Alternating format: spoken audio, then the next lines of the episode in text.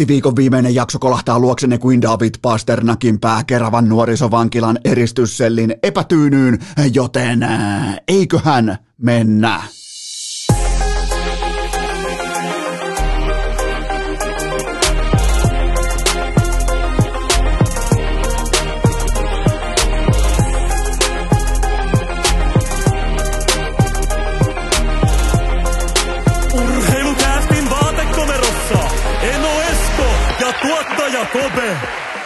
Tervetuloa te kaikki mitä rakkahimmat kummikuuntelijat. Jälleen kerran urheilukästin pariin on perjantai kuudes päivä toukokuuta ja minä ja tuottaja Kope, me halutaan koko kollektiivisesta sydämestämme toivottaa teille rakkaat kummikuuntelijat mitä parhainta Juuso Hietasen arvostuspäivää. Kyllä vain Juuso fucking Hiatanen. Tänään on se päivä, perjantai 6. toukokuuta. Mä toivon, että jokainen merkkaa tästä eteenpäin niin kauan kuin urheilukästin piskuisessa vaatekomerossa henki pihisee mun ja tuottaja Kopen voimin, niin meillä tulee olemaan joka ikinen 6. päivä toukokuuta Juuso Hietasen arvostuspäivä. Nyt joku saattaa pohtia, että mistä on kyse. Se on täysin oikeutettu kysymys, koska tämä pitkäaikainen perinne, tämä on tällä kertaa ää, debyyttivuosi, tämä on ensimmäinen kerta ja sehän meitä kaikkia aina erityisellä tavalla jännittää, joten ehto on omistettu kaikille niille, jotka saapuu yhteisön jäseneksi kollektiivinen menestys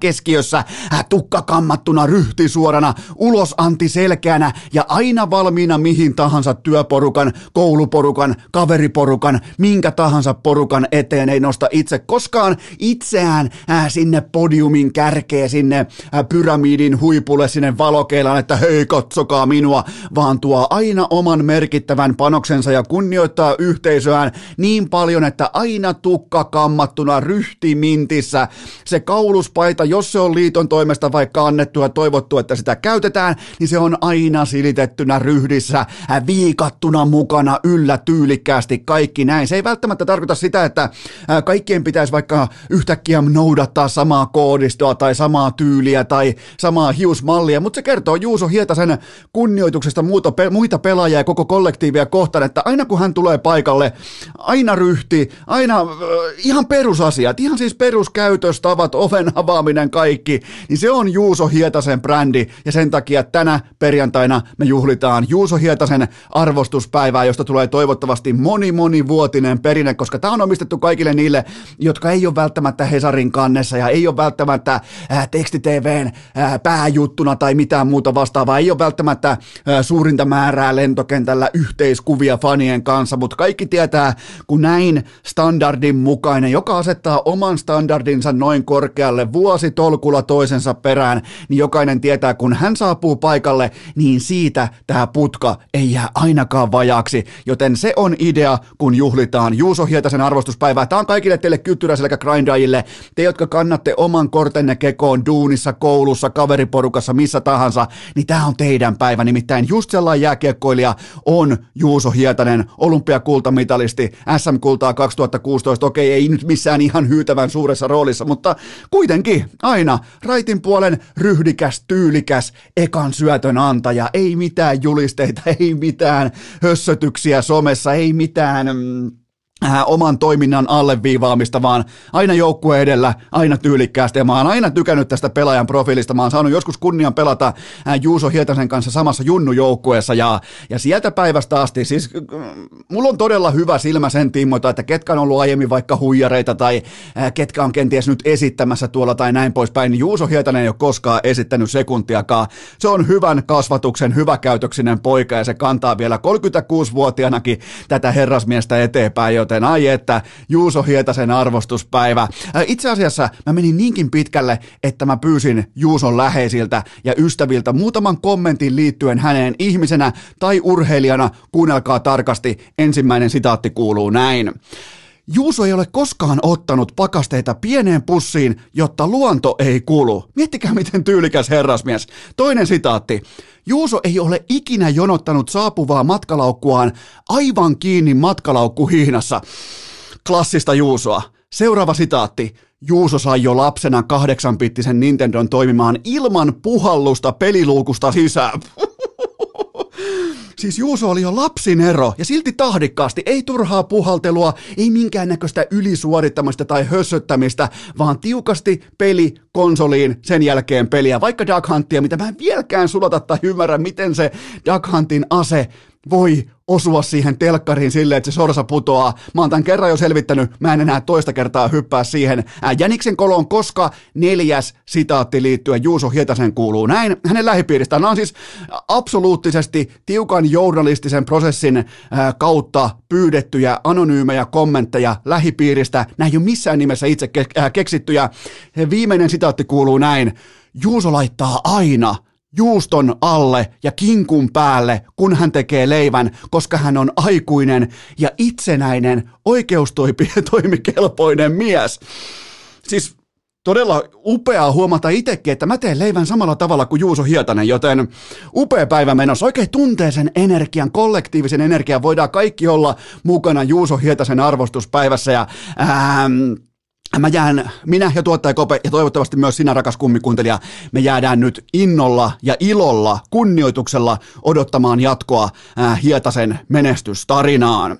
Äh, viikonloppuna totta kai toinenkin yhtä lailla jättimäisen merkittävä, jopa vähän äh, vielä toistaiseksi ehkä pidempi kestoinen, ehkä jopa legendaarisempikin instituutio, nimittäin äitienpäivä sunnuntaina, ja nyt kaikki te kundit, kaikki te kuulit jätkät, jotka menette vähän repiin märkää lauantai-iltana, niin muistakaa kiittää äitiä pelimatkojen eväistä ja kaikesta siitä lämpimästä tuesta läpi vuosien. Mä tiedän, että se on kollina jossain, tiedäksä, äh, se on vaikeeta parikymppisenä ehkä niinku sanoa mutsille, että hei mutsi,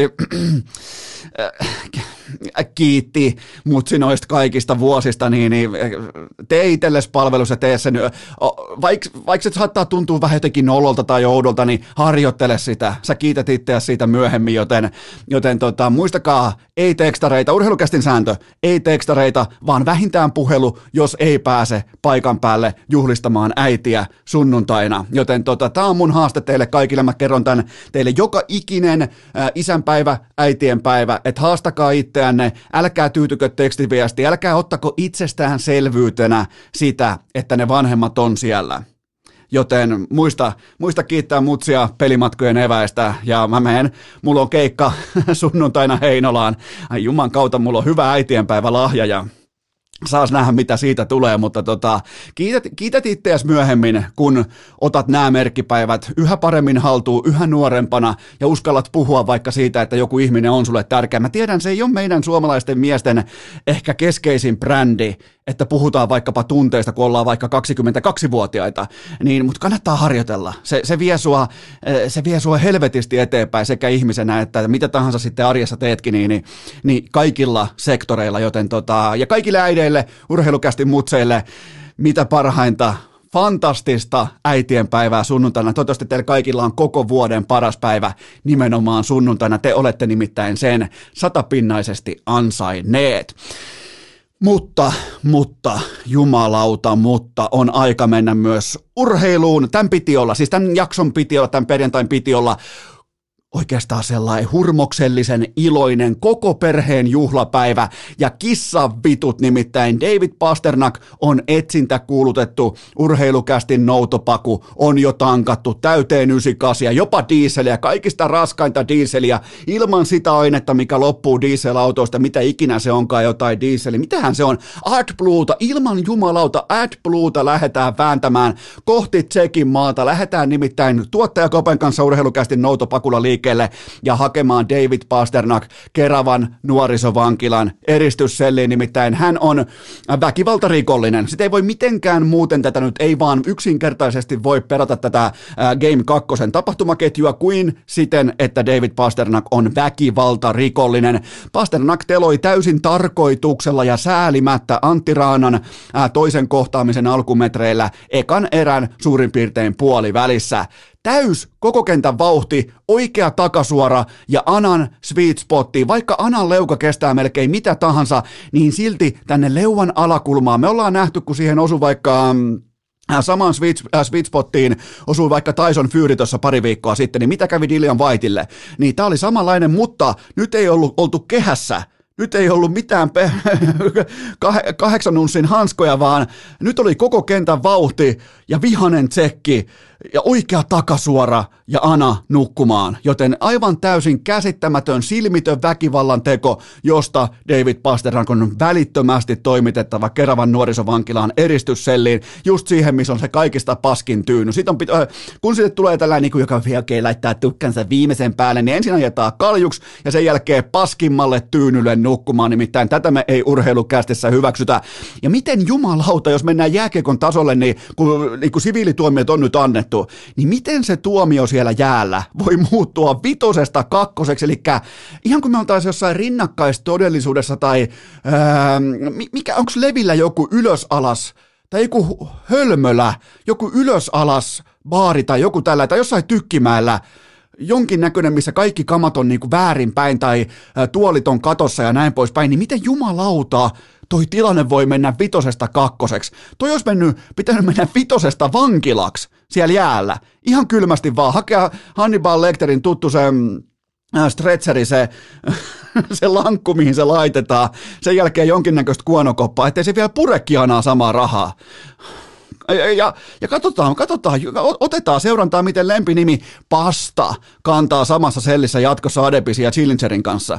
Joten kyllä mä sitä mä lämmillä, lämmöllä odotan, ja tämä on toivottavasti kaikki Carolinan pelaajat muistaa tämän ikuisesti. Okei, ei tarvi välttämättä enää muistaa kuin kahden, kahden ottelun mitassa, mutta joka, tapauks, joka tapauksessa tässä on rivalri syntymässä. Ja Boston Bruins on täten henkisesti ainakin meikäläisen niin kuin ihan vihalistan kärjessä ja joukkueena ihan täysi huijari. Siis tämä on ihan täydellistä ylikä kävelyä tämä jääkiekko. Ja te kaikki, jotka uskoitte Bruinsin mestaruussaumaan, tässä kohdin kymmenen etunojaa. Kymmenen etunojaa nimittäin, se on saman verran kuin Carolinan tehdyt maalit tässä kyseisessä ottelusarjassa kahden kohtaamisen jälkeen. Ja Carolina voittaa tämän sarjan, vaikka siellä olisi David Irish, miten toi pitää sanoa, David Ayres, tai kuka tahansa kuski maalissa. Joten tämä on ylimarssia, tämä on näytöstä, tämä on, tää on koulutusta, tämä on, tää on pulpettitoimintaa, joten tota, mutta tota mä en tule ikinä hyväksyä, että David Pasternak hyökkää noin väkivaltaisesti kahden lapsen isän kimppuun jääkiekko kaukalossa jumalauta, vankilaa. Ää, muistakaa muuten tähän kylkeen, että sunnuntai-iltana pokeri ää, Suomen MM-kotimatsiin, en muista mihin matsiin, mutta VIP-lippuja. Jaossa ja meikästä tonnin pounti tutussa paikassa, joten tota, sunnuntai-iltana pokeri. Laittakaa kalenteri, kaikki K18-kansalaiset, laittakaa pikkumerkinnällä vaikka lyijykynällä kalenteriin sunnuntaille, että pokeria pelataan sitten illalla. Varmaan joskus kuuden jälkeen speksit ehkä joskus sitten sunnuntain aikana vaikka Instagramissa tai jossain muualla, mutta sunnuntaina siis pokeria ja aika äh, tuhdit palkinnot nähden buy-iniin, eli siis ihan jättimäiset palkinnot. Äh, mennään takaisin jääkiekkoon. Ää, Gooni, Sebastian Aho, is vastaan sanomattomasti back. Hey boys. Siinä oli nimittäin aivan täysin ehdoton sielun pysähtymishetki, kun Sebastian Aho, Gooni, aloitti tämän ankaran mieskäsittelynsä. Ää, Brett Peske ja Taylor Hall lopetti ihan kaiken, ja ne hölmistyneesti suu auki jäi seuraamaan, että mitä hän Aho tekee seuraavaksi, joten se oli pysähdyttävä hetki. Se oli se tilanne, kun aika pysähtyi, joten Sebastian Aho ja Gooni-kulttuuri ei ole hävinnyt yhtään mihinkään. Aholle muuten tästä kakkosottelusta toisesta Boston kohtaamisesta myös Cordy Hau. Hattutemppu mun mielestä pitää pystyä vähän myös perustelemaan.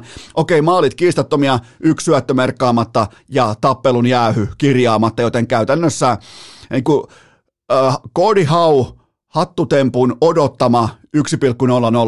Toteuma jäi ehkä sinne 1,20 tai 1,33, mutta mm, kuitenkin hattutemppu, nimenomaan Cody Hau hattutemppu odotusarvo oli 1,00, eli se toteutui täysin tässä ottelussa äh, Carolinan ykkössentterin voimin. Aho 22 minuuttia peliaikaa, Charlie McAvoy pulpetissa koko ottelun ajan. Aholla 85 prosenttia hänen oma maali odottama jakaumansa kaikissa pelitilanteissa, kun taas hänen kilpakumppanillaan shutdown pakilla Charlie McAvoylla 41. Eli tämä niinku shutdown-hehkutus alkaa. Totta kai siellä oli paljon YVtä näin poispäin, sekin on kaikki aina ansaittua ää, pois lukien. Ja miettikää vielä, se pitäisi olla vitosenkin YV vielä mukaan tuossa ottelussa. Ää, niin tämäkin shutdown-hehkutus alkaa vähitellen loppua, joten Carolina on Ahon johdolla. Mä en missään vaiheessa dumpannut Carolinan osakkeita, vaikka oli pientä notkahdusta ehkä tuossa runkosarjan lopussa, niin mä en missään kohtaa aloittanut myyntiä. Mun mielestä laadukas joukkue, ja just nyt, just tällä hetkellä sille osuu täydellinen matchup, ja se pelaa kenties parasta Carolinan jääkiekkoa tässä koko Rod Brindamurin aikakaudella. 2-0 johdossa kerran 10 tehdyn kaapi, joten kaikki te äh, Boston Bruins menee Stanley Cupin finaaleihin, niin kaikki te maali lukeman mukaisesti 10 etunojaa. Joten mietitään vähän trendiä, mietitään NHLn playereissa, otetaan kertalle oikein on se vaatii, koska mietitään trendiä sitä, että mitä me ollaan NHLn pudotuspeleissä, tosipeleissä, laatuotteluissa, mitä me ollaan nähty. Ää, se joukkue tähän saakka, tätä tehdessä, okei, nyt on torstai-perjantai yön ottelut vielä kolaamatta siitä syystä, että tämä tehdään tämä jakso ennen niiden otteluiden alkua, ää, mutta tähän saakka tällä otannalla se joukkue on voittanut 100 prosenttia otteluista, joka kykenee tuottamaan laadukasta hyökkäyspelaamista enemmän kuin vastustajansa. Ää, tuloksia täysin satunnaisesti 5-2, 6-2, 7-2, 5-0, 5-3, eli kun se tuotanto lähtee käyntiin, on sitten vaikka kyseessä St. Louis Blues tai Minnesota, jos on nähty isoja swingejä, niin todellisia vaikeuksia on päästä mukaan sillä ryhmällä, joka ei pysty tuottamaan heti välittömästi hyökkäyspelaamista ottelun alusta lukien. Tämä on hyökkäyspelaajien liiga, tämä on hyökkäystähtien liiga, puolustus ei voita enää mestaruuksia NHLssäkään vuonna 2022. Tervetuloa tässä mielessä NFLn ja NBAn maailmaan. Nimittäin NHL kopioi aina sitä, mitä isot pojat tekee edellä. Urheilukääst! Tilastot varastettu Arposelta ja näkemykset Hofrenilta. Mutta, mutta, mutta tähän välikköön mulla on teille huippunopea kaupallinen tiedote ja sen tarjoaa urheilukästin päätyöstyökumppani Elisa verkkokauppa, eli elisa.fi. Miten olisi, rakas kummikuuntelija, kesällä silmällä pitäen, kesällä oikeastaan lautasella pitäen, miten olisi digitaalinen sähkösavustin tähän kesään. Kaikkihan meistä tykkää nimenomaan savut, äh, savustetusta ruuasta. Aika monesti äh, sillä tavalla implikoidaan tai oletetaan, että kyse on vain savukalasta, mutta savustaa voi periaatteessa mitä tahansa tuotetta ja ne kaikki saa sen mukavan pikantin lisämaun, savun maun siihen mukaan. Se on todella hyvä, joten Char Broilin äh, digitaalinen sähkösavustin, se on nyt tie ja totuus. Mä käytän itsekin savustinta toki eri merkistä, noin ehkä 2-4 kertaa kuukaudessa, joten suosittelen voimakkaasti, ei mitään muuta kuin savustuskaappi hankintalistalle. Onhan se nyt päällikköä kutsuu kaverit kylään ja näyttää vähän, että miten tehdään savustettua ruokaa ja se toimii näillä nykypäivän vehkeillä. Enää ei tarvi mennä niin kuin vanhaan mummolaan ja tehdä ensin tulia kolmea tuntia sen jälkeen juoda koria kaljaa, vaan tämä kaikki tapahtuu todella vaivattomasti, helposti ja yksinkertaisesti, joten mene osoitteeseen elisa.fi ja siihen hakusana savustin. Se riittää. elisa.fi ja hakusana savustin. Siellä on yksi tuote, ainoa tuote, niitä ei ole enää montaa, montaakaan ymmärrettävästi jäljellä, joten jos sä haluat digitaalisen savustuskaapin, sä menet osoitteeseen elisa.fi ja sieltä hakusana savustin ja se on siinä. Tähän kylkee myös toinen huippunopea kaupallinen tiedote ja sen tarjoaa Brody Diskit. Kaikki tietää, mistä on kyse olkalaukkuvaelluksesta. Eno Esko näyttikin jo vähän Snapchatissa, että miltä näyttää meikäläisen upouusi, mahtava, hieno viiden kiekon bagi.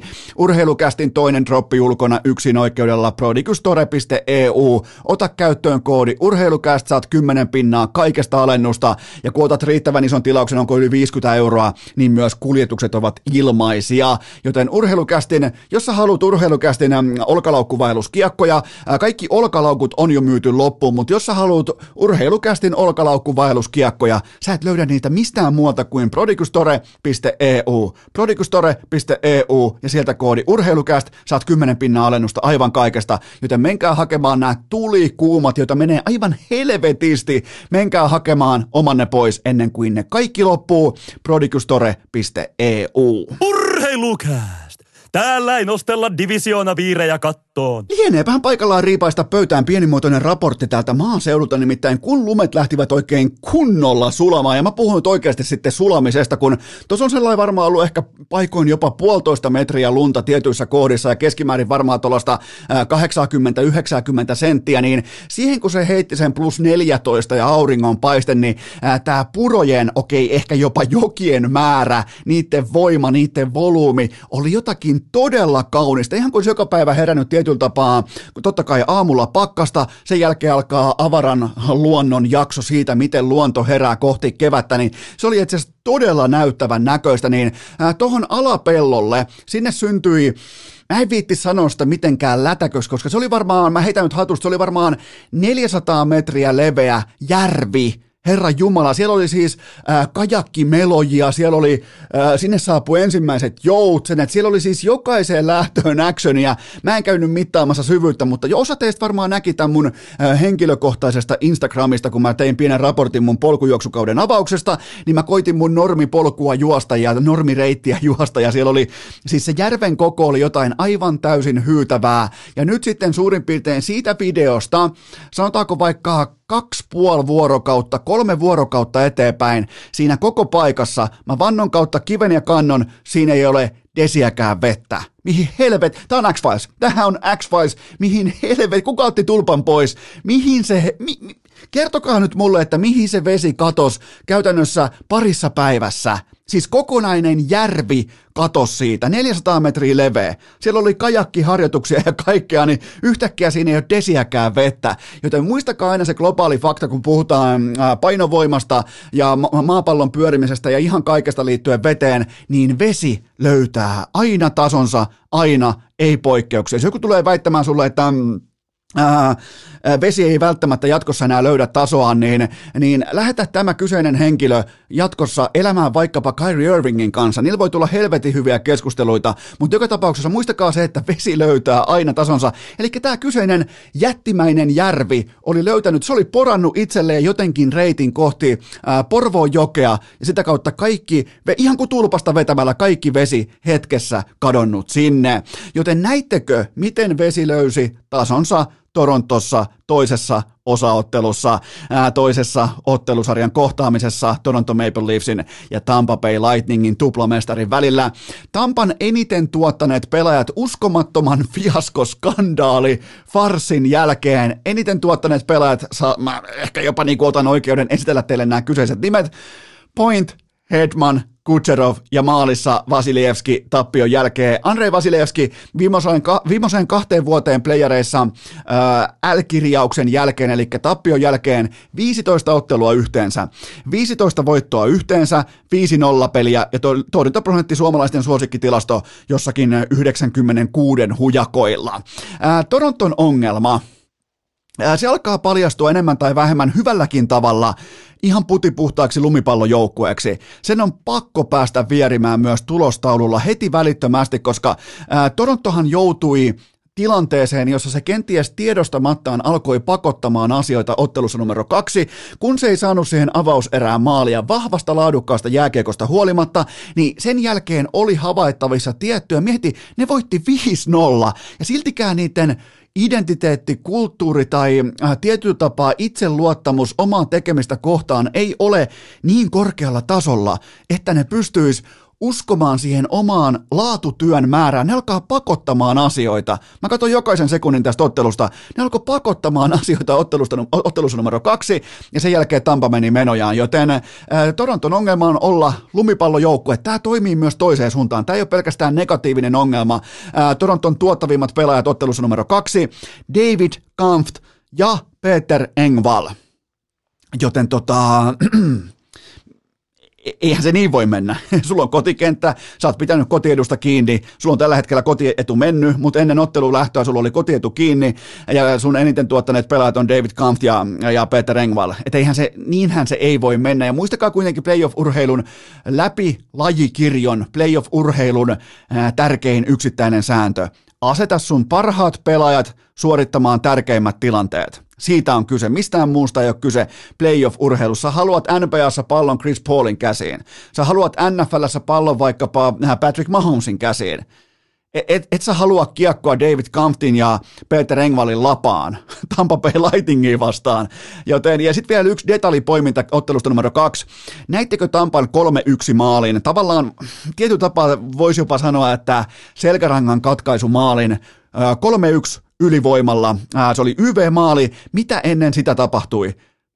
Toronton pelaajien kesken syöttö omalla alueella mailattomalle pelaajalle. Siinä oli purkukiekon paikka. Se ajatteli varmistaa purkukiekon silleen, että se syöttää kaverille siihen viereen, antaa tavallaan niin kuin yhden ylimääräisen syötön, jotta saa varman purkukiekon. Sillä kaverilla ei ollutkaan mailaa. Mä kysyn edelleen, minkä takia AV-pelaaja, minkä takia ikinä AV-pelaaja jää kentälle ilman mailaa? Mikään ei puolla, mikään ei perustele. Sillä se on meripoju.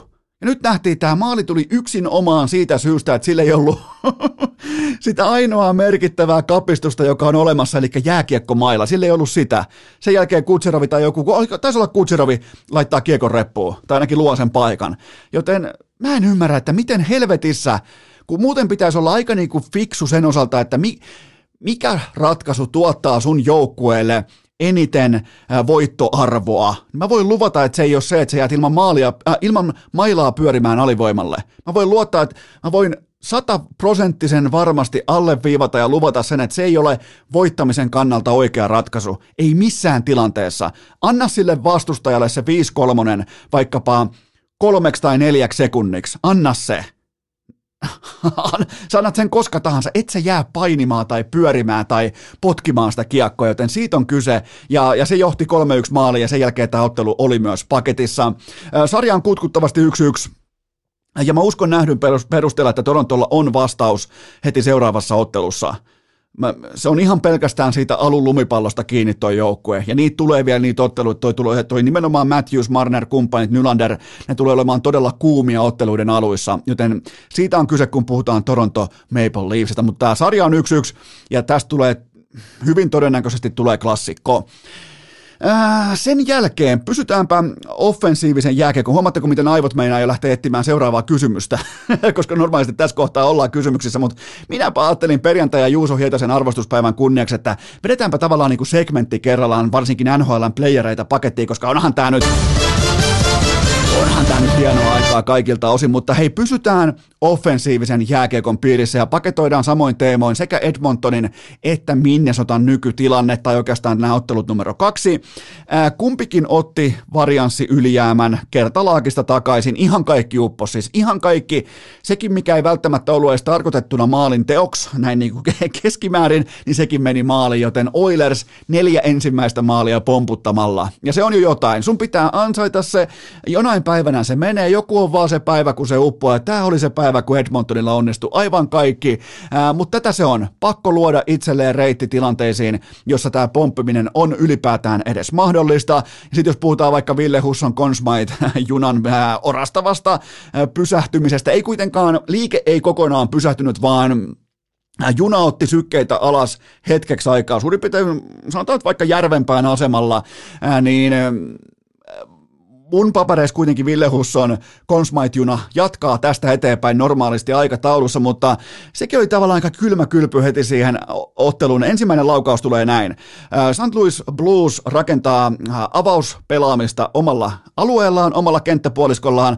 Pakilta katkeaa maila ja välittömästi kiekon riisto, koko kentän levyinen one-timer-syöttö ja sen jälkeen laukaus. Käytännössä ne ei viitti sanoa tyhjää maaliin, mutta kuitenkin kiekko menee maaliin ja se on siinä. Siis eka laukaus tollain tilanne, missä kaikki alkaa siitä mailan katkeamisesta. Ja me, jos, jos joku kansa jotain tietää mailan katkeamisen arvoista, niin me tiedetään terveisiä vaan vuoteen 2006 vituttaa vieläkin, mutta, mutta siis se oli se katastrofi alku tällaiselle flow-torjujalle niin kuin Ville Husso. Jesse Puljärvi, Ekassa ottelussa vain 7 minuuttia peliaikaa ja siitä nousu ottelu numero kakkosen tuottavimmaksi Oilers-pelaajaksi, joten erittäin väkevä nousu. Siis todella, todella dynaaminen nousu. Eniten tuottava pelaaja, totta kai kruunuksi sitten vielä se maali Conor McDavidin syötöstä. Ei ollut mikään mikään kaksisen vaikea paikka laittaa kiekkoa siitä maaliin, mutta erittäin niin kuin hyvin seurattu laukaustilanne ja hyvällä fokuksella kiekko nuottaa ja se taputus McDavidin olkapäälle, se oli kuin se oli kun neljän lapsen isä kehuisi Kuopustaan siitä, ettei tämä Kuopus paskantanut pihan muoviseen pikku altaaseen. Se oli siis, se oli sellainen, että hei hyvät tsemppeet, hyvää duunia sultakin, että et, et tosi hienosti, että pääsit paikalle, niin, niin se oli oikein kunnon tällainen taputus selkää siihen McDavidille, eli Edmonton Oilersin varakapteenin silloin, kun pulju on modessa. sekä Edmonton että Minnesota sarjat tällä hetkellä yksi yksi ja ihan kaikki auki. mä näen Edmontonin ja St. Louisin kuskin paikoilla, mutta tässä on aivan kaikki tasaista. Sitten on aika valitettavasti raportoida ankara ryöstö kirkkaassa päivän valossa, uhrina sympaattinen keskiakauksesta tuttu frisbeegolfaaja, turkulainen nuori mies Kaapo Kakko. Tuollaista tuomiota ei voi saada väärin tuossa tilanteessa. Rangers voitti tämän kyseisen avausottelun MSGllä. Se oli ihan selvä tapaus, ei kahta kysymystäkään, se päättyi New York Rangersille aivan täys fiasko. Siis jos pelaaja työnnetään, tässä tapauksessa Kaapo Kakko, joka muuten teki siinä todella kovan playin siinä kyseisessä tilanteessa, niin jos pakki työntää sen veskarin päälle, niin mi- miten jumalauta voidaan sanktioida New York Rangersia tässä tilanteessa? Aivan täys fiasko. Rangers ei ollut parempi joukkue, ei missään nimessä, selkeästi heikompi joukkue avauskohtaamisessa, mutta se voitti ton avausmatsin. Ihan siis Straight up. ei, ei, niin kuin, ei todellakaan, ei kahta kysymystäkään. Ja se muuten pitää sanoa tuosta ottelusta numero yksi, eli nyt kun te kuuntelette, niin on jo pelattu tämä toinen ottelu hyvin todennäköisesti, ää, niin ellei siellä vedetä taas kahdeksatta jatkoaikaa, ää, mutta Pittsburgh antoi noin muuten kuitenkin myrskyvaroituksen tässä sarja-avauksessa. Se on ihan ehdottomasti jopa näin Sidney Crosbyn vihakerhon puheenjohtajana vuodesta 2000 5, niin tota, se, se ei ole kiva uutinen, kuinka hyvää jääkiekkoa toi porukka jälleen kerran pelasi, mutta ei näitä tuomioita. Näiden kaikkien videotutkailuiden jälkeen ja videokulmien ja kamerakulmien ja se, se koneisto, mitä tuonne rajalle on varaa laittaa näihin ottelutuotantoihin ja, ja War Roomiin ja kaikkiin näihin, niin eihän näitä jumalauta voi saada tolla tavalla väärin. Toi ei ollut ikinä maalivahin estäminen, ei missä, missään lajissa. Toi ei ole missään lajissa maalivahin estäminen, missä on maalivahti kentällä, joten ihan täys fiasko. Ää, pikaisesti vielä kiinni akseliin Florida, äh, Florida Colorado ja Calgary. Nopeasti Floridasta mä siirryn avausmatsin pohjalta sivustolle, joka myy pa- paniikkinappuloita. Mä en osta, mutta mä vielä käyn tsekkaamassa ihan nopeasti vaan tässä ennen osaottelua kaksi, että oisko paniikkinappulat vaikka alennusmyynnissä, koska Washington Capitals oli monin verroin laadukkaampi kuin mä olisin koskaan uskonut. Siis todella laadukas, erittäin laadukas esitys. Okei, tämä kakkosmatsi, joka on mulla nyt sitten vasta tulevaisuuden puolella, sulla jo menneisyyttä, niin se voi totta kai muuttaa koko marssijärjestyksen, mutta olihan laadukas Washington Capitals. Colorado Avalanche Tämän mä kerroin teille jo etukäteen, mitä tulee tapahtumaan, eli Nashville Predators koetti olla fyysinen, ja se sitten tätä kautta myös ylipelasi, se otti jäähyjä, ja sen jälkeen David Rittick maalivahti hänen GAAnsa, eli päästettyjen maalien keskiarvoottelua kohden tällä kertaa, tai tällä hetkellä näissä playereissa on 19,91. Calgary Flames Dallas Stars onnistui pelaamaan vähän jopa yllättävän shutdown-pelin, eli Calgary Flamesin superhyökkäys ei saanut tuotettua yhtään mitään. Siitä jättimäinen hatunnosto Dallasille. Tämä oli 0-1 tappio, todella kirvelevä tappio, Heiskanen 50 pinnaa ajasta jäällä, äh, mutta tämä nosti tietyllä tapaa Dallasin osakkeita ja toi myös muutaman kysymysmerkin liittyen Calgary Flamesin hyökkäyspelaamiseen, mutta siihen ehditään ää, totta kai sitten pureutumaan ensi viikolla tarkemmin. Sitten otetaan katsaus lauantai, sunnuntai NHL prime timeen, koska siellä on aika kuumaa hevosta radalla ja ää, muistakaa, että mitä tahansa ehtii tapahtua tässä välissä. Tätä kyseistä jaksoa sä kuuntelet perjantai-aamuna, tämä tehdään torstai-iltapäivänä ja illalla, joten mitä tahansa voi tapahtua tässä välissä. Kuka tahansa voi loukkaantua, David Pasternak voi yrittää suorastaan murhata kenet tahansa, joten se on valitettava tosiasia, että pelaajia putoaa äh, niin kuin, katiskasta jatkuvasti. Se on, se on suurikin ongelma tällä hetkellä sekä NHL että NBAn playereissa, mutta mä koitan kuitenkin nähdyn perusteella nostaa muutaman seurattavan asian esiin sekä lauantaille että sunnuntaille näihin keskeisiin primetime-otteluihin. Lauantai-ilta alkaen kello 19.45 Viaplaylta Washington Capitals vastaan Florida Panthers Game 3. Ottakaa seurantaan kokematon playoff playoff-pakki Mackenzie Vegar, tai oikeastaan Vigar. Ää, Caps antaa Capitals antaa jatkuvasti erityiskohtelua, pakottaa kiirehtimään, pakottaa, pakottaa luopumaan kiekosta ja se myös tuottaa hyviä asioita Capitalsin kannalta. Eli ihan selvästi on otettu Vigarista targetti pelaaja sen osalta, että kelle pitää pystyä antamaan ylimääräistä painetta jatkuvasti. Tämä on vähän niin kuin pelirakentaja vastaan pass rush vaikkapa NFLssä. Pitää pystyä horjuttamaan, pitää pystyä tekemään todella tukala kello sen tiimoilta, että kuinka kauan on aikaa luoda peliä, koska Vigar ei ole pystynyt tämän nähdyn perusteella Vigar ei ole pystynyt tekemään yhtään peliä, laadukasta peliä ää, toistaiseksi näissä kyseisissä playareissa. Ää, sunnuntai-iltana kello 19 alkaen Viaplaylla Boston Bruins vastaan Carolina Hurricanes game numero neljä.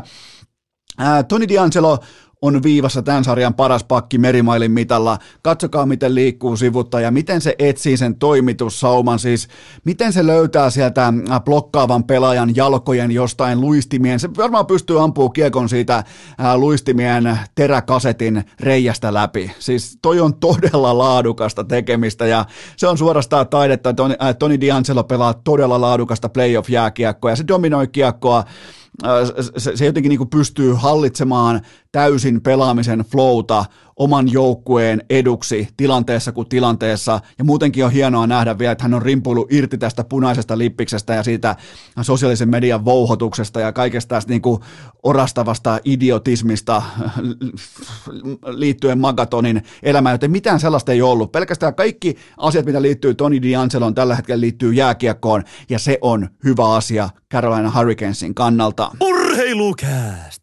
Podcastien Maria Nurdin. Ja se, mikä on hyvä asia meidän kaikkien kannalta, on totta kai se, että urheilua on. Penkkiurheilua on täynnä koko viikonloppu. Tämä kaupallinen tiedote ja tämän tarjoaa urheilukästi päätöstökumppani Ilsa Viiden Viaplay ja V-Sportin kanavat. NHL F1, siis herra Jumala, mikä kattaus tulossa viikonloppuna.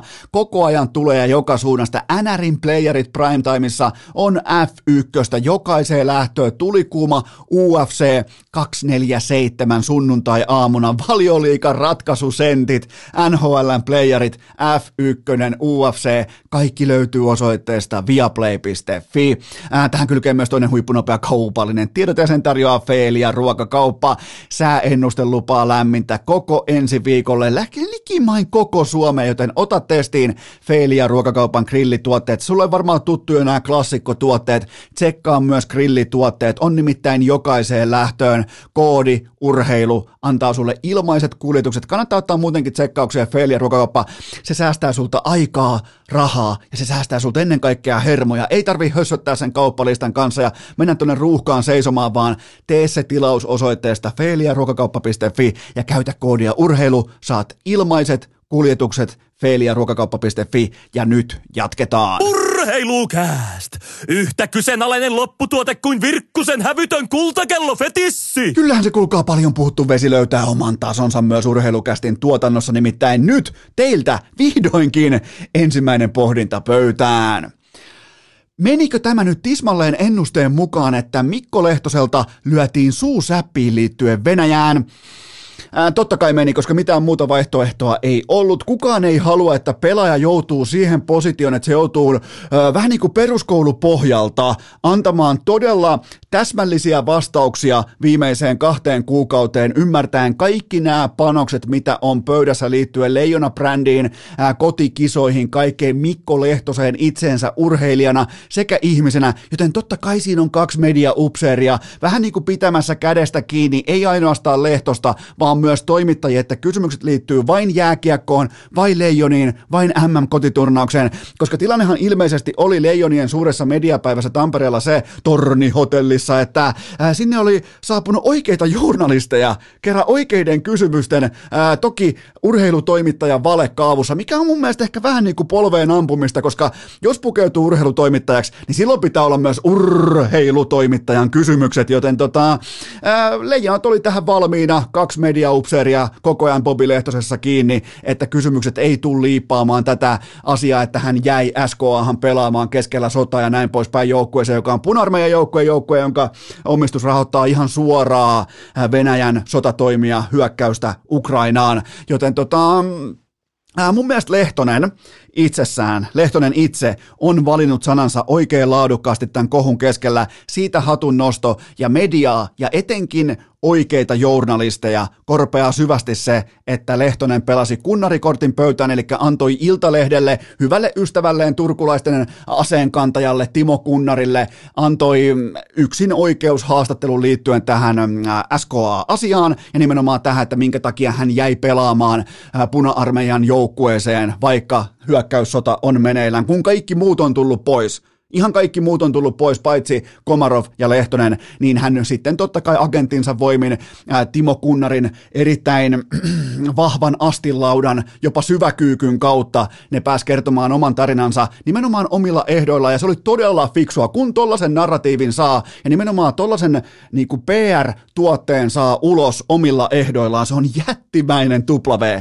Se on siis, se on megaluokan. Kaikki muut mediat joutu hampaat irvessä siteeraamaan iltalehteä kellään ei ollut accessia Lehtoseen tähän asiaan liittyen sen jälkeen, joten helvetin fiksasti, äh, fiksusti pelatut kortit. Se ei välttämättä ole eettis-moraalisesti nyt se oikea valinta. Me voidaan täällä paheksua, mutta todella fiksusti pelattu käsi, jos halus nimenomaan oman positiivisen, iloisen kantansa asiaan liittyen ulos ja halus valita sanansa siten, että ne tukee hänen, koska silloin kun tehdään PR, silloin ainoa tavoite on se, että brändi, jota brändi, jonka puolesta tehdään PR, eli urheilija Bobi Lehtonen, niin että sen osake nousee. Ja sen osakehan nousi todella merkittävästi, koska hän käytti Timo Kunnari kortin tässä kohdin, eli tiedotuskortin, PR-kortin, tekivät hyvässä yhteistyössä Kunnarin kanssa ää, äh, kaupallista yhteistyötä Bobi Lehtosen eteen Iltalehden sivuilla. Joten siitä on kyse. Ja kaikkia muita oikeita journalisteja vituttaa ihan käsittämättömällä tavalla se, että Lehtonen ei puhu kellekään muulle kuin Kunnarille. Se on punainen vaate. Kaikki te, osa teistä tällä hetkellä varmaan 95 pinnaa teistä pohtii, että mi, mi, mi, miten, miten vittua toi hölisee? Että eihän toi voi tuntua kellään missään. Toi tuntuu syvällä. Toi tuntuu ö, toimittajilla todella syvällä. Nimenomaan se, että niillä olisi erittäin tarkkoja kysymyksiä, jatkokysymyksiä. Mä voisin kuvitella muutamankin toimittajan kellon jopa vähän tietoakin liittyen tähän kokonaisselkkaukseen, koska jos mullakin on, niin todennäköisesti heilläkin on. Joten mä oon ihan varma, että mm, Viimeistä sanaa ei ole vielä sanottu. Se on ihan selvä, että viimeistä sanaa ei ole sanottu. Ja, ja, mutta heitä, tähän vielä loppuu pikku testi. Heitä itses lajiliiton tai leijonien asemaan. Miten toimit? Laitatko Mikko Lehtosen puhumaan oikeiden journalistien kanssa vaikkapa ulkopolitiikasta tai hyökkäyssodasta tai eettis-moraalisista kysymyksistä? Et varmasti laita silloin kun sun duunis on suojella brändiä, niin sä et laita Bobi Lehtosta puhumaan peruskoulupohjalta näistä asioista. Niin se vaan menee. Ja, jos, jos Bobi Lehtonen on ylioppilas, niin onnittelut siitä, mutta tota, mikään ei yllättänyt. Ja nyt kun siellä on näitä kolumneja, että, että tulipa niinku ikävä käänne tähän mediapäivään tai niinku joku toimittaja esitti vielä yllättynyttä, niin, niin silloin ei tiedä riittävästi. silloin ei ollut valmistautunut riittävästi, jos piti sinne asti mennä yllättymään siitä, että Bobi Lehtonen on kahden mediaupseerin blokattuna liittyen Venäjän kysymyksiin. Mä kerroin tämän jo kuukausi sitten, mitä tulee tapahtuu suurin piirtein. Vähintään kaksi viikkoa sitten. Mikään ei voi tulla yllätyksenä. Seuraava kysymys. Jumalauta. Miten Suomen NATO-hakemus vaikuttaa leijonien pelaamiseen? Tämä oli siis ihan oikea kysymys ja ja mun piti vähän käydä hakea kontekstia, että mistä voisi olla kyse. Ja kysehän on siitä, että tässä oli, olisiko ollut Ilta-Sanomissa, oli ihan Heikki Hietasta myöten haastateltu, että miten tämä NATO-hakemusprosessi ja sen aiheuttama tavallaan kollektiivinen kansallinen jännitys voisi vaikuttaa leijoniin kotikisoihin ja tähän niin kuin leijonien kokonaisprosessiin liittyen kotikisoihin. Ja, että täällä niin kuin inboxissakin alkaa olla pohdinnat melko lailla tiukassa vireessä. Ja kenties tämä nyt on sitten se sateinen ilta stokessa leijona pelaajille, että ketkä kykenee pelaamaan NATO-hakemuksen keskeltä, mutta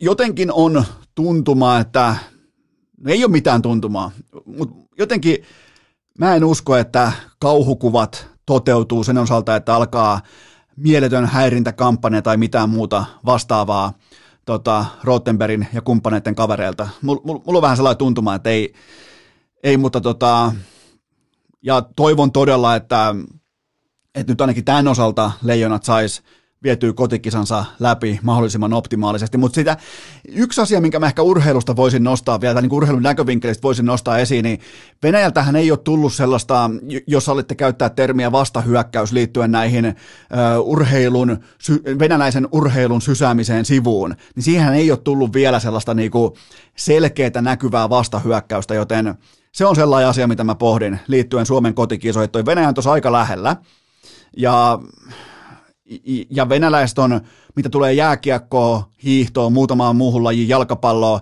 ne on helvetin ylpeitä siitä, miten hyvin ne sitä osaa. Ja se on kova, kova pala Putinille ja sen fanipojille, että Venäjä on suljettu kaikesta huippurheilusta sivuun, niin kuin kuuluukin olla. Jokaista tennispelaajaa myöten kaikki helvettiin.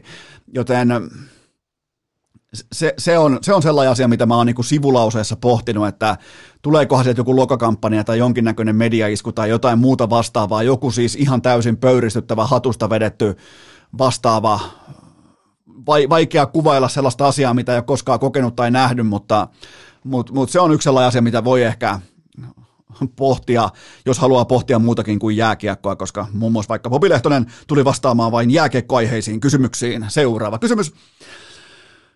Mikä on Leijonille realismia MM-kotikisoissa?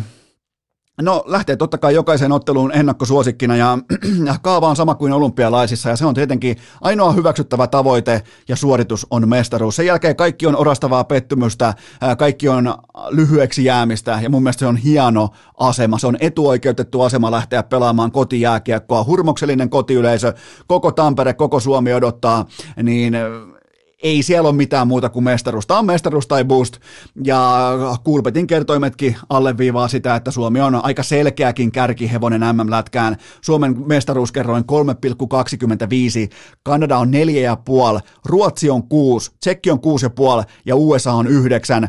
Ja tuon Ruotsin yllättävän kookkaan kertoimen selittää puhtaasti se, että Rasmus Dalin saapui mukaan. Seuraava kysymys. Onko NHLn kurinpito vitsi, kuten Sami Hofreen parahti? O- on se playoffien osalta, että ollut läpi vuosien jo ja joku vaikka Jared on, olisi pitänyt nakata Keravan nuorisovankilaa Pasternakin kanssa samaan selliin, että Spurgeon, miksi mä en saa sanoa tuota nimeä? En sekään pelannut varmaan NHL 20 kautta, niin voisi alkaa pikkuhiljaa oppia, mutta äh, tavallaan NHL on oman historiansa vanki näissä tilanteissa se historia toimii ikään kuin raskaana laahuksena, veriset naamat, jääpussit, hampaattomuus, kaikki tämä, niin monta kertaa olette nähnyt vaikka, vaikka Brandon Pointin hampaattomana, Kutcherovin, Stamkosin, Vasilievskin, monta kertaa olette nähnyt niiden naamassa vaikka verta tai McDavid, Aho, kumppanit, Matthews, ei se nyt ihan koko aikaa ole vertanaamassa, tai hampaattomuutta, tai helvetinmoista niin sellaista halolla hakkaamista ja selviytymistä absoluuttista tuhoa vastaan. Joten tämä niin vanha laahus, se on todella hankala. Ja NHL ei ihan selvästikään osaa rimpuilla siitä irti. Tämä on taitojääkiekkoa, tämä on maalintekojääkiekkoa. Kattokaa noita, kattokaa noita tapahtumia, kattokaa noita pelejä. Te, te näette, että se ei ole mitään kovien jätkien pelkotila kalistelua tuolla. Ei todellakaan. Nämä tekee nämä Ahot ja kumppanit, McDavidit ja ja lajin parhaat pelaajat, niin nehän tekee tällaisista kovanaamoista pellejä, siis ne tekee varoittavia esimerkkejä, luistelee ympyrää, kasikkoa niitä ympäri tuolla kaukalossa. Niin tota, siinä mielessä on ihan täys vitsi. Seuraava kysymys. Tuliko yllätyksen, että Aatu Räty puki heti AHL ratkaisuhousut jalkaan – niin siis ratkaisuhousuthan tavallaan, ne, nehän, tota, nehän puettiin vasta sen jälkeen jalkaan, kun ensin oli puettu varmaan kahden viikon ajan golfhousuja jalkaan, joten ensin golfhousut, sen jälkeen ratkaisuhousut tuossa järjestyksessä, ja ei yllätä pätkääkään Aaturedyllä todella laadukas kausi Mikkelissä ja Jukureissa hommissa, joten Räty on muuten oppinut tällä kaudella laukomaan. Ennen ne oli sellaisia vippilaukauksia, sellaisia vähän niin kuin lapsi toivoo eka kertaa ulkoja, että saisi kiekon kohoamaan, niin silloinhan käytetään lapaa vähän niin kuin nostimina tai jotain muuta vastaavaa, niin, niin Aatu Räty laukoo ihan kuin isot pojat tällä hetkellä tuolla kaukalossa, ja se on, se on osa kehitystaivalta, se on osa tarinaa, ja pakko nostaa hattua myös Mikkeliin. Siellä on tehty Jukuriassa oikeita hommia, kaksi peliä, kaksi tehopaunaa nyt AHLn playereissa, ja sarjan katkaisut maali jatkoajalla, joten tota, Aatu Räty, jos ei tätä ennen ollut back, niin nyt ainakin erittäin voimakkaasti back. Seuraava kysymys ja lajin vaihto. Ennustiko Tuomas Virkkunen tämän kaiken keväisellä Huaniitto-tarinallaan? Mun täytyy myöntää, että kun Virkkunen oli viimeksi vierana, niin mä en sinällään tiennyt hirveästi mistään Juanitosta. Silloin ylipäätään, kun Mirkkunen avaa tota Espanjan tietämystään ja espanjalaisen jalkapallon tietämystään, niin silloin meidän muiden kannattaa, melkeinpä kaikkien Suomessa kannattaa olla hiljaa, koska siellä on ihan uskomaton tietopankki, kaiken sen huumorin ja hauskanpidon takana.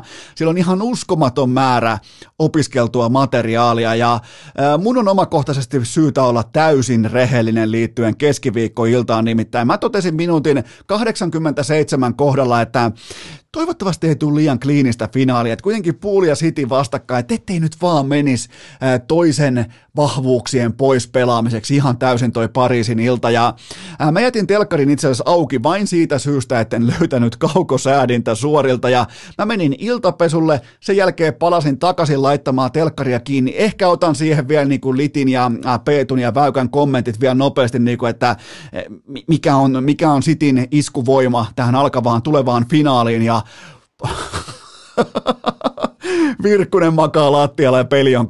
Siis Rodrigo oli iskenyt kahdesti tyhjästä ja, ja äk, meikäläisen äkkiä pitää mennä kelaamaan nauhaa. Toinenkin lähetys auki. Toista mä kelaan, toista mä katon liveajassa ja yritän päästä mukaan, että mitä tapahtui mun iltapesun aikana. Ne molemmat maalit tehti tulla sinä aikana ja tota, et, et mä annan itselleni ihan suoraan vilpittömästi punaisen kortin luottamuksesta Realia kohtaan, vaikka mä oon Suomen johtava Real Madrid-asiantuntija, ainoa, joka otti sen yli Chelsean jatkoon ja nyt täytyy myöntää, että en ollut ihan näin luottavainen tähän toiseen tai tähän kyseiseen Manchester City-ottelu pariin, mutta, ja, mutta Topi Raitaselle terveisiä. Jalkapallossa nämä ei ottelusarjoja, nämä on ottelupareja. Topi Raitanen tarkkana, kausi alkaa kohta, 25. päivä toukokuuta Lahessa, niin herra Jumala, sun pitää kuitenkin niinku kyetä hyppimään esteidenkin yli siellä radalla, niin et sä, et, et sä voi kutsua jalkapallon otteluparia ottelusarjaksi, joten Topi Raitanen jälleen kerran valitettavasti erityistarkkailussa, eikä välttämättä positiivisista syistä. Ö, ei tätä reaalin nousua voi perustella millään muulla kuin Huaniitolla ja historialla, ja sillä siis se jät, tavallaan niin se kyky tukehduttaa vastustajaa jollakin oudolla mekanismilla, joka liittyy siihen historiaan, että täällä on tehty ennenkin ihmeitä, täällä on noustu ennenkin sillasta niin monta kymmentä kertaa tässä, tässä sama, samassa liikuntasalissa Estadio Santiago Bernabeulla, joten ei, kun ei tätä niinku, mun mielestä tällaista on turha yrittää selittää millään jalkapallo, vaikka se Rodrigon puskumaali, niin jos se pallo osuu siinä matkalla metriä ennen jonkun toisen pääkoteloon, niin ethän sä ikinä saa siitä onnistunutta puskua, et ikinä. Jos se pallo olisi tullut sukkana läpi Rodrigolle, se pusku olisi todennäköisesti osunut omaa hartiaan tai johonkin, niin nyt kaikkien näiden asioiden yhteen sattuma summasta, siis ihan kuin voittaisi kahdesti lotossa samassa arvonnassa, se pallo tulee täydellisesti omaan koteloon siitä ja siitä maaliin ja ihan käsittämättömiä asioita. Ei mulla ole mitään urheiluun liittyvää perustelua. Eihän siis Real Madrid ei ollut mitenkään kauhean erityisen hyvä edes tuossa, ja se kirja oli hyvin vaatimaton, kun mä iltapesun jälkeen tulin kelaamaan ja katsomaan, että mitä on tapahtunut ja mihin tämä perustuu, kun se ei perustu mihinkään. se nousu. Että en mä pysty mitään muuta tuomaan esiin kuin Juanito ja historia, ja kyllä tässä kohdin on pakko sanoa myös tietty sellainen voittamisen kulttuuri, mikä voisi äh, tällä kertaa tarkoittaa sitä, että vastustajalla on siellä jossain historian kirja perstaskussa mukana äh, liittyen siihen, että et, et nämä on, on täällä tullut ennenkin. Ja Manchester City ihan, ihan täysin jähmettyy sitten jatko, jatkoajalle, oikeastaan ihan kokonaan. Kun mentiin pelaamaan vielä puoli tuntia ekstraa, niin eihän, eihän City käytännössä luonut yhtään mitään. Ne, ne ikään kuin ne olisi tiennyt sen, että että mitä tulee tapahtumaan. Ja sitten se oli tietenkin se Benjamin rankari, mikä lopullisesti katkaisi selän, mutta siis jättimäinen mykistävä tappio Pep Guardiolalle ja öljyraha Citylle. Et pitääkö City nyt vihdoin avata kukkaron nyörit kunnolla? Vai vieläkö jatkuu tämä niinku kynttilän vakanalla pitäminen, kun toikaan joukko ei maksanut kuin 1,2 miljardia? Et tarvitaanko ihan oikeasti nyt isoja kiviä omistajillekin ja kunnon äh, tasetta jakoon, koska tämä ei tunnu riittävän yhtään mihinkään. Ja jättimäinen mykistävä tappio, siis mykistävä tappio, ei ainoastaan se lopputulos eikä se tapa, vaan nimenomaan se, että Realilla ei ollut mitään ja ne voitti silti. Seuraava kysymys. Onko asia nyt niin, että Eno Esko päättää Seemoren studiovalinnoista? Ei, kyllä tämä on, kysehän on siis siitä, että Maikkarilla on eturivin ammattilaisia töissä tuotantopuolella ja siellä tehdään oikeita valintoja liittyen, kun reagoidaan vaikkapa suoritukseen. Ihan sama on kyseessä vaikka liiketalous tai urheilu, niin sunhan pitää kyetä reagoimaan käsillä olevaan suoritukseen ja, ja keväisin kuumat pelaajat on askissa. Ja, ja kun mä heti alkukaudesta totesin, että kun siihen otettiin mukaan tämä data-analyytikko omasta vaatekomerostaan niin etäyhteydellä, mä sanoin, että tämä ei toimi. Mulle riitti 15 sekuntia, mä totesin, että tämä ei toimi. Ja sen jälkeen sitä ei ollut kertaakaan. Joten tota, ei, ei tämä ole mitään tähtitiedettä tai ei tämä tarvitse mitään. Toki mulla on ehkä todennäköisesti penkkiurheilusta melkoinen etumatka verrattuna suhun, mutta mä näen 15 sekunnissa, että toimiiko jollain se homma tuolla studiossa vai eikö se toimi. Se riittää mulle. Podcastissa mä saan tietää jo viisi sekunnissa, että, että onko tolla sitä flowta ja drivea ja tyyliä, mikä voi kantaa tällä alalla. Joten se tapahtuu ihan hetkessä. Jos pitää käydä tunti tolkulla nauhaa läpi, niin enää mä silloin tiedän, mistä mä puhun. Mä, mä en silloin ole ytimessä. Joten että kyllä sinne tulee joku data-analytikko, tulee mukaan lähetyksiin omasta vaatekomerasta tai hyypiä tulee suoraan leviltä askiin tekemättä pohjatöitä, niin se ei mene mulle läpi. Ja mä aion myös sanoa sen. Aion sanoa jatkossakin. Tai Lätkän puolelta tuotais vaikka finaaleihin selostamoon Mertarantaa tai Saukkosta Jantta Alkion tilalle. Se ei mene läpi, ei ikinä, mä en maksa siitä. Ja jokainen huomasi, jokainen, joka katsoi näitä äh, viime aikojen studioita, vaikka kahden viime viikon studioita ja vertailee niitä keskenään, niin jokainen huomasi erotuksen tähän viikkoon. All Star kaivettu askiin tosipeleihin, Pasanen, Väyrynen, Virkkunen, Litmanen, se on siinä. Mitään muuta ei tarvita absoluuttisesti mitään muuta maksavana asiakkaana mä en tarvitse. Mä en halua yhtään puhelua kellekään datanörtille mihinkään vaatekomeroon. En yhtään. Mä haluan, että Väykkä kertoo mulle siitä datasta omalla tyylillään, lennokkuudellaan. Ja nämä varsinkin nämä Pasanen ja Väykkä, ne on absoluuttisia maailmanluokan supertähtiä tuolla studiossa.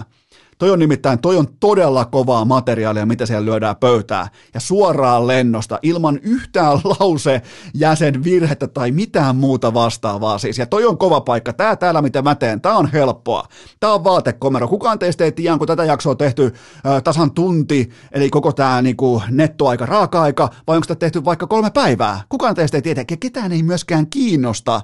Kaikkia kiinnostaa vain se lopputuote ja se on kunnossa Seemoren studiolla, sekä selostamossa että siellä itse studiossa. Ja mä en halua nähdä enää yhtään vaihosta, mä haluan nähdä tämän saman nelikon, kun mennään Pariisin finaaliin.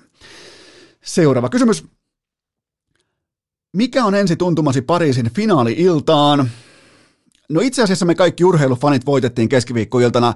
Nyt tästä ei tule kliinistä finaalia, sen tulee Real Madrid vastaan Liverpool, siitä tulee huippu eeppinen. Siellä on vähän pahaa, siellä on todennäköisesti Mo Salahin olkapäässäkin saattaa tuntua jonkinnäköistä vetoa ennen tätä kyseistä finaalia. Siellä on jonkin verran historiaa, siellä on pahaa verta, siellä on hampaan kolossa, joten mä otan eeppistä klassikkoluokan finaalia. Kumpikin pääsee puristamaan kohtalaisen tuoreena tohon aikaan kaikki marmorit pöytään. Mä en usko, että Real Madrid alkaa yhtäkkiä pelätä pimeää. Mä uskon, että ne tulee lyömään rohkeaa, jopa vähän riskipitosta jalkapalloa pöytään, ja silloin myös Liverpoolin on pakko nostaa tietyllä tapaa omaa pelaamisen rohkeustasoa suhteessa vaikkapa tähän Villareal-ottelupariin. Totta kai vastustaja vaihtuu todella oleellisin, oleellisin tota, osin, mutta mä otan todella laadukasta finaalia ja ja tämä oli mulle urheilufanina, tämä oli jättimäinen voitto, että Manchester Cityn kliininen, huippulaadukas kokonaispaketti ei mene Pariisiin, vaan sinne menee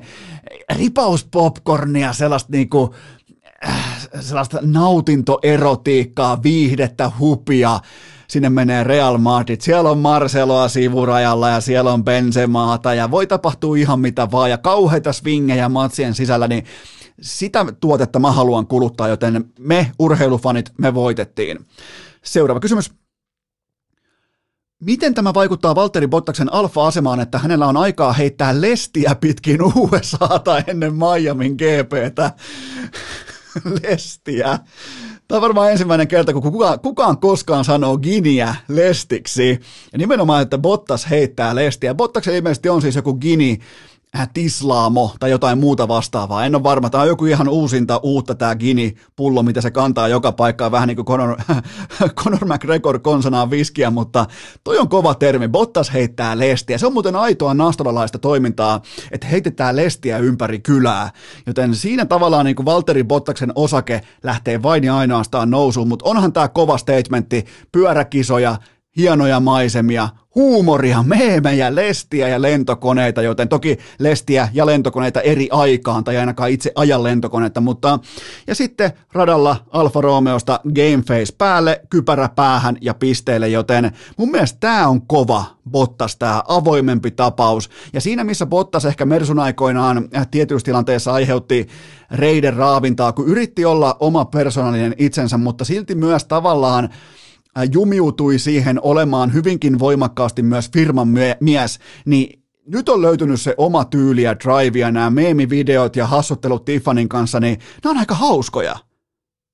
Kelatkaa urheilukästi jaksoa vaikka 200 jaksoa taaksepäin ja kuulenkaa mun lausunnot liittyen pottakseen. Niin ei varmasti ollut samalla. Tää on, nyt se on löytynyt se oma tyyli ja oma drive ja kaikki tämä. Se näkyy myös radalla. Alta ja autolla vahvoja suorituksia, joten heittäkö mun puolesta lestiä ympäri maailmaa. Ja jos ajaa noin hyvin ja, ja on noin luontaisesti oma itsensä, jota mä en edes tiennyt, että tollasta bottasta on olemassakaan. Seuraava kysymys. Kuka tulee olemaan Miamin F1-varikon kovin julkis? No, siellä on varmaan jonkin verran kosoltikin tarjontaa. Se on Florida ja Miami, se on yöelämän keskus melkein koko Amerikassa. Kukahan se voisi olla?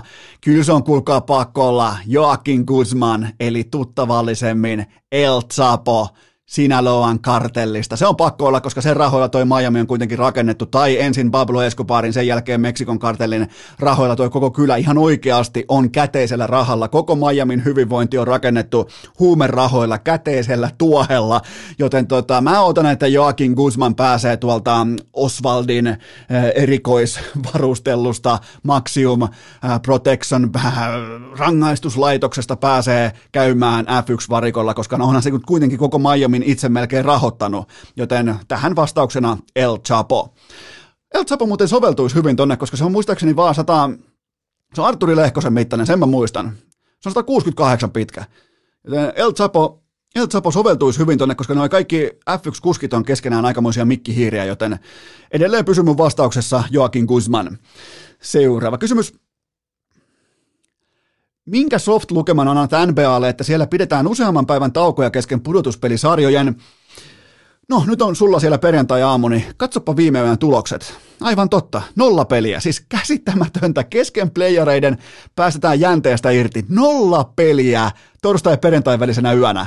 Mä ymmärrän, että nämä jätkät todennäköisesti jättäis henkilökohtaisen huollon takia kokonaan pelejä väliin, mutta onhan tää, kyllähän tämä väkisinkin nollaa intensiteettiä, että että näitä ei pelata samalla rytmillä kuin NHL, koska siihen playoff-urheilu perustuu, että se jänne ei katkea missään vaiheessa. Joten onhan tämä tää niinku erittäin softia. Joku Milwaukee Bostonikin, niin onko kolme vai neljän täyden päivän huili välissä, keskellä playareita. Sitä kutsutaan sarjatauoksi NHLssä. Mä rakastan NHL sitä, että joka toinen yö pelataan. se, se on hyvin yksinkertaista, kivaa ja helppoa. Jos et sä pysy siinä mukana, niin suksi helvettiin. Ja tämä on muutenkin mennyt, mun on pakko sanoa NPAsta, että niiden on pakko tehdä jotain. Tämä ei voi jatkuu tällaisena, että se tulee positiivisena yllätyksenä. Jos mä ostan vaikka tällä hetkellä lipun vaikka mä, mä lähden retkelle Tyskän ja Kopen ja äh, tota, tulevan Taavetin kanssa lähden vaikka muutaman vuoden päästä, mihin mä oikeastaan lähtisin. Mä lähden vaikka, silloin on supertähtenä vaikkapa toi kukahan olisi sellainen niin kantava lajin supertähti, mä lähden, mä lähden Dallasiin katsomaan. Ja Luka Doncic ei tee tätä, mutta, äh, mutta tota, on, onhan se nykyään aika perseestä ja häpeällistä lajin kannalta, että pitää erikseen iloisesti yllättyä siitä, että kaikki supertähdet pelaa tässä ottelussa, johon mä astin vaikka 400 taalan lipun, niin pitää pinnistää ja pihistää ja jännittää, että oi, noi on kentällä kaikki. Sen pitää olla itsestään selvää, että ne on kentällä kaikki. Että tässä mielessä NBA on törmäämässä todella kovaan kuluttajaseinään. Että se on jo näkymässä. Kattokaa katsojalukuja ja kaikkea muutakin. Seuraava kysymys. Kumpi on kuskin paikalla, Boston vai Milwaukee? No mun on mä varmaan ehkä orastaen uin vastavirtaan, mutta mun papereissa Milwaukee on kuskin paikalla ja syy on hyvin yksinkertainen. Sillä on sarjan paras pelaaja ja samalla myös koko NBAn paras yksilö, Jannis Antetokounmpo. Mä en anna kummankaan voitolle tässä kohdin järin suurta painoarvoa, koska ekassa pelissä mun mielestä Boston Celtics oli tukehtunut, oli ehkä vähän jotenkin niin kuin jäi sukset narikkaa siitä ottelusta kokonaan, kun taas sitten Milwaukee aivan täydellinen no-show tähän toiseen matsiin. Nyt siis sarja ihan oikeutetusti tässä mielessä 1-1. Mä otan Jannikselta statementtia kolmosmatsin avauspuoliajalle lauantai-iltaan. Sellainen 20 paunaa, neljä blokkia. Jos joku muistaa vaikka miten nuori LeBron James primissaan astui vihulaisen kurkulle näissä matseissa, niin se oli heti paukusta liikkeelle ja välittömästi se eka puoliaika painetaan niin kovaa vastustajaa lettiin silloin, kun LeBronkin vielä siihen toistaiseksi pystyi, niin niin sitähän se teki playereissa paljon, välittömästi luulot pois, heti niin kuin vä- sellainen tempoasetus, mä otan nyt Antonio Kompolta jotakin samaa kuin nuorelta priimavuosien Lebronilta, josta on aikaa siis suurin piirtein 10 vuotta. Seuraava kysymys. Mitä löytyy viikonlopun UFC-liuskalta? Äh, liuska, liuska. Muistakaa muuten liuskan tiimoilta sunnuntain pokeri kulpetilla kaikki aikojen palkinnot. Siellä on VIP-lippuja leijonien kotimatseihin MM-kisoissa ja on, on tonnin bounteja ja kaikkea tätä, joten muistakaa sunnuntaina pokeri. Mutta siis mä lähden illan pääottelussa liikkeelle Charles Olivieran klinikasta. Tulee samanlainen matsi kuin Habib vastaan Cage. Eli mä otan, että Justin Gageille tulee jälleen kerran yksinkertaisesti seinä vastaan siltä osin, mitä häkissä voi saavuttaa, kun tulee erittäin laadukasta äh, monipuolista ottelijaa vastaan, jolla kuntopohja tulee kestämään ihan mitä tahansa, vähän niin kuin Habibilla kesti.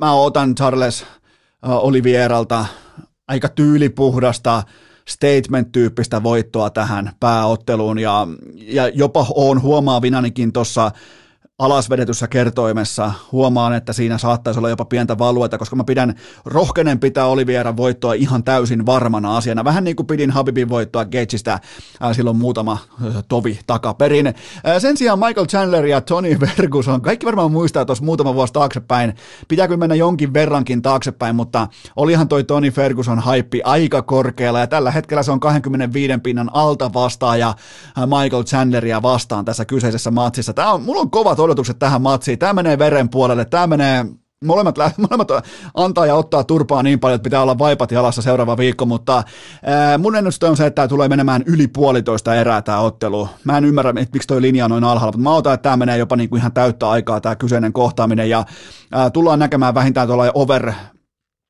over 2,5 litraa verta kaukalossa tämän jälkeen, koska nämä, nämä ei tule antaa toiselleen taukoja.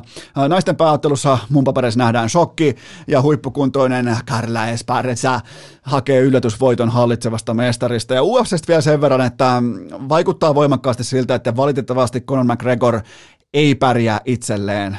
Jotenkin, jotenkin ihan, miten se on huipulla vasta yhdeksän vuotta? Se on ollut vasta yhdeksän vuotta huipulla. Siis ei välttämättä edes urheilijana, vaan globaalina megasupertähtenä, niin jotenkin vaikuttaa siltä, kun katsoo noita silmiä ja katsoo tuota meininkiä ja katsoo tuota ilmettä, katsoo noiden silmien tietyllä tapaa kimallusprosenttia, ja kun äh, kuusi kertaa päivässä pitää flexata jollain Lamborghini veneellä Instagramissa, niin tämä on helvetin noloa menoa.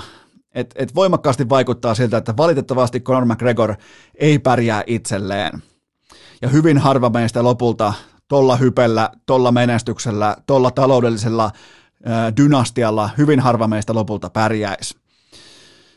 Seuraava kysymys. Mitä ajatuksia Krister Savosen uran päättyminen herättää?